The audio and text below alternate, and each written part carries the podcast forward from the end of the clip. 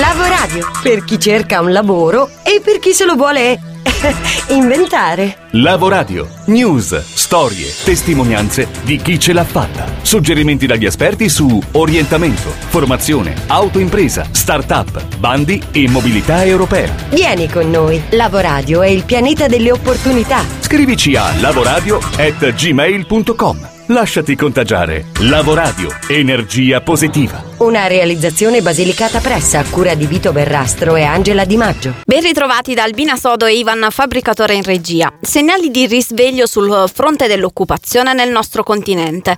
Lo rivela Eurostat evidenziando che nel primo trimestre 2017 si è registrato un boom degli occupati. Sono 234,2 milioni nell'Unione Europea, di cui 154,8 nell'Eurozona. È il più alto livello di sempre per entrambe le aree e il dato è tutt'altro che trascurabile. In percentuale l'occupazione è salita di uno 0,4% sia nell'Eurozona che nell'Unione a 28, stabile rispetto al trimestre precedente. Tuttavia persistono le forti diseguaglianze tra zone e zone. Gli stati che maggiormente hanno registrato una crescita dell'occupazione sono Estonia, Malta, Svezia e Irlanda, mentre fanalino di coda sono Lettonia e Romania con una perdita di occupati che ammonta rispettivamente a meno meno 1,9% e meno 1,2%. In Italia l'incremento è stato appena dello 0,3% sull'ultimo trimestre 2016. Il nostro paese continua ad essere ampiamente sotto la media sul fronte del tasso di occupazione, con una percentuale del 61,6% contro il 71,7% dell'Unione Europea. Una situazione ancora drammatica nonostante le potenzialità di un paese che non riesce a guardare in profondità la sua ricchezza. Un'analisi chiara e anche un po' cinica l'ha fatta in settimana Oscar Farinetti alla Repubblica delle Idee, che si è tenuta a Bologna. Ecco la visione del patron di Italy che parte dall'atteggiamento generale e dal clima che si respira per indicare tre possibili percorsi di ripartenza. Noi ormai siamo entrati in una cifra narrativa italiana in cui non riusciamo a uscire dal loop della lamentela, non dedichiamo più tempo alle soluzioni, ci lamentiamo sempre, abbiamo dei campioni mondiali, abbiamo dei Maradona della lamentela in Italia, secondo me lì per esempio è diventata un'ultima nostra grande eccellenza, siamo bravissimi a dire le robe che non vanno. Il segreto siamo noi, siamo questo popolo italiano che deve un attimino studiare magari la nostra storia, ma andare neanche tanto troppo, non andare 82 generazioni fa quando eravamo i, i, i, più, i, più, potenti del mondo, ma anche solo 18 generazioni fa, con il Rinascimento, quando siamo tornati a essere i primi al mondo. Uscivamo dal Medioevo dove eravamo, eravamo arrivati tra i peggiori del mondo noi italiani. Non bisogna vedere le robe negative come insormontabili, andare a vedere le colpe, bisogna studiare il modo di superarle. Nel Rinascimento il problema era l'abbandono dei neonati hanno fatto l'ospedale degli innocenti. Oggi il problema è l'immigrazione dei popoli, ogni epoca storica ha i suoi grandi problemi. Il problema è chi passa il tempo a lamentarsi e non trova le soluzioni. Allora, soluzione. In questo clima di concentrazione, se i popoli di determinate terre si specializzano nelle proprie vocazioni, che non è far l'acciaio. Vi do due numeri, due numeri. Noi saremmo in grado, semplice, di raddoppiare il numero di turisti stranieri in cinque anni. 70% del patrimonio artistico dell'umanità. Cioè, ma ci pensate? Fatto 100 le opere d'arte nel mondo, il 70 sono in un piccolo punto che lo 0,20% delle terre emerse. È incredibile se ci pensiamo. Secondo, raddoppiare il numero delle esportazioni delle nostre vocazioni. Sui 430 miliardi che esportiamo, 150 sono di vocazioni pure. Cibo, moda, quelle possiamo raddoppiarle. E poi c'è la terza mossa è lampante che il nuovo business sarà salvare questo pianeta. Questa sarà la nuova frontiera. L'altro giorno ho mandato un messaggio a Trump. Io ho detto Donald, ti sto per dare una bellissima notizia. Il paese, il, il pianeta è sporchissimo, l'abbiamo inzozzato da morire. Ripulirlo sarà il più grande business. Tu non devi stracciare il trattato di Parigi, devi tenerlo lì per perché faremo un sacco di soldi a ripulire questo pianeta. Questa è la nuova frontiera, allontanare la fine del mondo. E a proposito di opportunità professionali nel settore ambiente, nella recente Green Week organizzata dall'Unione Europea con tanti eventi nel continente, gli esperti hanno dichiarato che se tutte le norme europee esistenti fossero applicate, sarebbe possibile la creazione di ben 400.000 posti di lavoro. Ci siamo incuriositi e Vito Verrastro ha approfondito quelle che sono le competenze più richieste, andando a scovare un articolo sul blog lavorareall'estero.it. Il green è occasione di nuovo lavoro anche qui in Italia dove si stima che un 30% di nuove assunzioni ogni anno sia effettuato proprio in questo settore. Ma a dire tutta la verità sono soprattutto i paesi del nord Europa quelli che creano e utilizzano nuove figure professionali. Due sembrano spiccare su tutte le altre. Il blog lavorareall'estero.it parla quindi in particolare dell'eco avvocato e del disaster manager. Il primo nasce da uno spostamento di concezione dell'ambiente in alcuni paesi sempre più considerati come un vero e proprio bene. Per questo si sono delineate leggi e normative per tutelarlo, giungendo ad un vero e proprio diritto ambientale. E così i professionisti partono dall'aspetto giuridico, ma devono studiare anche molti aspetti scientifici. I risultati non mancano, questa professione è sempre più richiesta in paesi come Olanda, Danimarca e Svezia. Il disaster manager, definito anche emergency manager, manager è invece una figura estremamente qualificata che deve coordinare e pianificare tutte quelle azioni che riguardano i fattori di rischio ambientale, dalla prevenzione alla gestione. Dal punto di vista universitario il percorso formativo passa attraverso una laurea in ingegneria, geologia o scienze naturali, ma è all'estero che il profilo trova la sua massima espressione. E sono anche altre le professioni che trovano nella cultura ambientale un'opportunità di crescita e di sviluppo. Una delle più richieste è il progettista di architetture sostenibili, e una delle più curiose, legate anche ad una nuova consapevolezza nutrizionale, è l'eco-chef. Dietro questo termine, forse un po' abusato, c'è un serio professionista il cui compito è divulgare la cultura dei prodotti sani, stagionali e adatti per preparare piatti prelibati. Altre professioni che crescono e cresceranno sono il tecnico del ciclo rifiuti e legati anche al web i green marketer, coloro che devono impostare le campagne di comunicazione delle attività verdi delle aziende. Dove andare a documentarsi allora per cercare opportunità nei green jobs? Si può partire dal sito di Eurocultura che segnala progetti in questo settore per poi spaziare a seconda del paese a cui siete interessati.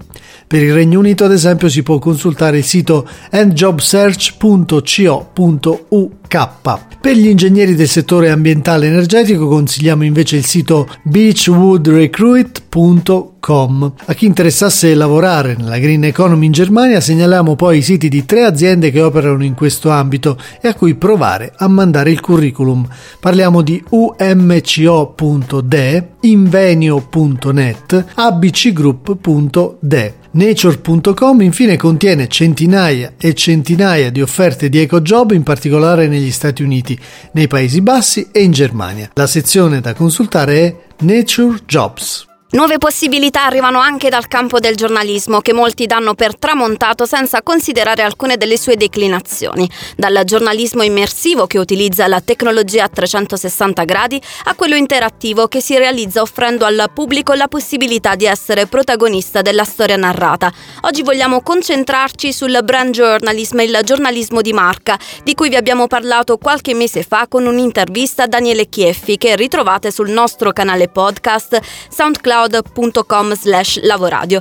Avevamo chiamato in causa Daniele Chieffi come prefattore del libro Brand Journalism scritto dal giornalista Roberto Zarriello, protagonista di un incontro di approfondimento con l'Ordine dei giornalisti della Basilicata a Potenza, in replica a Matera il 13 luglio prossimo. Ecco cosa ci ha detto in merito agli scenari di questa professione sempre molto affascinante. Beh, intanto dobbiamo dire che internet ha cambiato il modo di fare informazione, rivoluzionando la forma e la sostanza della notizia, il ruolo del giornalista e il rapporto non più passivo tra il giornale e il lettore. Uno degli effetti più innovativi e relativamente recenti del web in quanto strumento è la diffusione del brand journalism, ovvero quel tipo di giornalismo che si occupa appunto della comunicazione di tutto ciò che ruota attorno al marchio, al brand, con lo scopo di informare i lettori sulla storia dell'azienda, sui valori dell'azienda attraverso gli strumenti e le regole proprie del professionista che opera nei mass media. causa del brand journalism è la stanchezza del consumatore per i messaggi pubblicitari tradizionali, nel senso che chiaramente il brand journalism trova terreno fertile anche perché la classica pubblicità non funziona più. Ma attenzione, perché il brand journalism resta un'attività prettamente giornalistica, al confine tra giornalismo e marketing, ma è pur sempre giornalismo, come esiste il giornalismo negli uffici stampa, esiste una eh, un, un settore specifico che è quello del brand journalism. Da qui la necessità di una nuova eh, modalità di marketing, il racconto di storie, quindi lo storytelling, con la capacità di attrarre la domanda utilizzando come ancore le emozioni e gli interessi. Il giornalismo di impresa, perché poi di questo parliamo quando parliamo di brand journalism, non è però eh, nato con internet. Due magazine infatti possono essere annoverati tra esempi illustri uh, di brand journalism. The Farrow di John Deere, una rivista per i clienti con contenuti utili per gli agricoltori, ad esempio, è sicuramente un esempio di brand journalism. Oppure l'attività di brand journalism de, di McDonald's con l'allora capo dell'ufficio uh, marketing Larry Light che eh, definendo il brand journalism disse è la cronaca delle varie cose che accadono al mondo di un marchio attraverso i giorni attraverso gli anni. È così che creiamo un valore reale percepito per sempre dal consumatore. Chiudiamo con l'ultimo segmento dedicato a chiunque decida di intraprendere la libera professione o di avviare un'impresa e sa che da imprenditore di se stesso, manager di piccole realtà produttive, dovrà armarsi di tanta pazienza nell'andare a scovare potenziali clienti per poi incontrarli e dimostrare il valore di un'idea o di un prodotto. Sarà dunque utilissimo attingere ad alcune tecniche di persuasione, un'arte antica che trova in Robert Cialdini uno dei massimi esperti contemporanei. Luca Mazzucchelli, psicologo, psicoterapeuta, giornalista e fondatore del canale YouTube Parliamo di psicologia, ci racconta in sintesi uno dei libri più famosi del grande psicologo statunitense. Le armi della persuasione, leggendario testo del mitico Robert Cialdini che ci insegna come e perché si finisce col dire di sì. Di sì a che cosa? Beh, a tutto quello che ti circonda, dalle pericolose offerte pubblicitarie al mondo delle relazioni interpersonali. Sei sono i principi psicologici che sottendono le armi della persuasione, conoscerli è fondamentale. Ma andiamo con ordine e vediamo i tre punti che mi sono rimasti di questo testo. Partiamo dal significato che ha, secondo Cialdini, la parola persuasione, che è la capacità e l'abilità che ciascuno di noi ha di avvicinare l'altro alle proprie idee. Questo bisogno, peraltro oggi molto avvertito da, da tante persone, viene solitamente perseguito attraverso dei mezzi brutali. Pressione, coercizione, forza. La persuasione da questo punto di vista rappresenta un'alternativa gentile, anche perché implica un'informazione genuina e sincera di quello che si sta dicendo all'interlocutore. Laddove invece c'è disonestà di fondo, allora sì siamo davanti a manipolazione. Secondo punto che condivido ha a che fare con la nostra vulnerabilità, che è alla base del motivo per il quale la gente riesce a influenzarci. Gli uomini per loro natura cercano diversi espedienti e modalità per risparmiare il più possibile le energie a loro disposizione, anche se parliamo di energie mentali e per questo vengono utilizzate delle euristiche di pensiero. Che cos'è un'euristica di pensiero? È un automatismo in base al quale tu prendi da pochissimi indizi e decidi di trarre una conclusione. Hai a disposizione uno o due indizi, accetti quelli e decidi se fidarti o non fidarti della persona che è davanti a te. E chi se ne frega, mi dirai tu.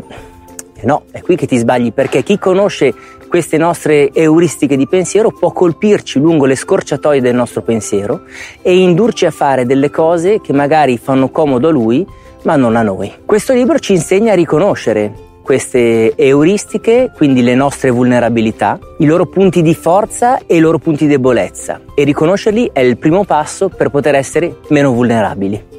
Inoltre, a scanso di equivoci, all'interno del libro, per ognuna delle sei leve psicologiche sottostante alla persuasione, c'è un capitolo proprio dedicato a come neutralizzare queste armi quando sono rivolte contro di noi a scopo manipolatorio e quindi poter vivere in maniera più serena e consapevole anche le relazioni con gli altri. Infine un rapido accenno alle sei armi della persuasione, che sono la reciprocità, la coerenza, la riprova sociale, la simpatia, la scarsità, perché accenno e basta a queste sei armi di persuasione? Semplice, perché il mitico Robert Cialdini mi ha fornito in anteprima un'intervista nella quale approfondisce punto per punto tutte le sei armi di persuasione e di più, proprio in questa intervista in anteprima mondiale, in anteprima mondiale mi ha rivelato che ha recentemente scoperto un settimo principio della persuasione. Sei curioso di sapere qual è? Clicca e vai ad ascoltarti la video intervista. Lettura imprescindibile per chiunque si occupa di marketing o di vendita, ma come avrai capito i sei principi approfonditi tornano utili in qualsiasi relazione umana. Fammi a questo punto sapere se ti ho convinto a leggerlo o se devo dargli una ripassata perché non sono stato sufficientemente persuasivo e noi ci vediamo alla prossima. Ciao! L'invito contenuto nella traccia è rivolto a chi voglia approfondire il tema. Sul canale YouTube di Luca Mazzucchelli c'è davvero una miniera di consigli utili e anche tante interviste a prestigiosi esperti di motivazione e crescita personale, tra cui proprio il leggendario Robert Cialdini. Vi ricordiamo che potete ascoltare tutte le puntate di Lavoradio su soundcloud.com slash lavoradio, inoltre potete iscriverci su lavoradio.gmail.com e non dimenticate di seguire gli account social di Lavoradio. La frase con cui vi salutiamo è di Albert Einstein. Un giorno le macchine riusciranno a risolvere tutti i problemi, ma mai nessuna di esse potrà porne uno. Lavoradio, per chi cerca un lavoro e per chi se lo vuole inventare.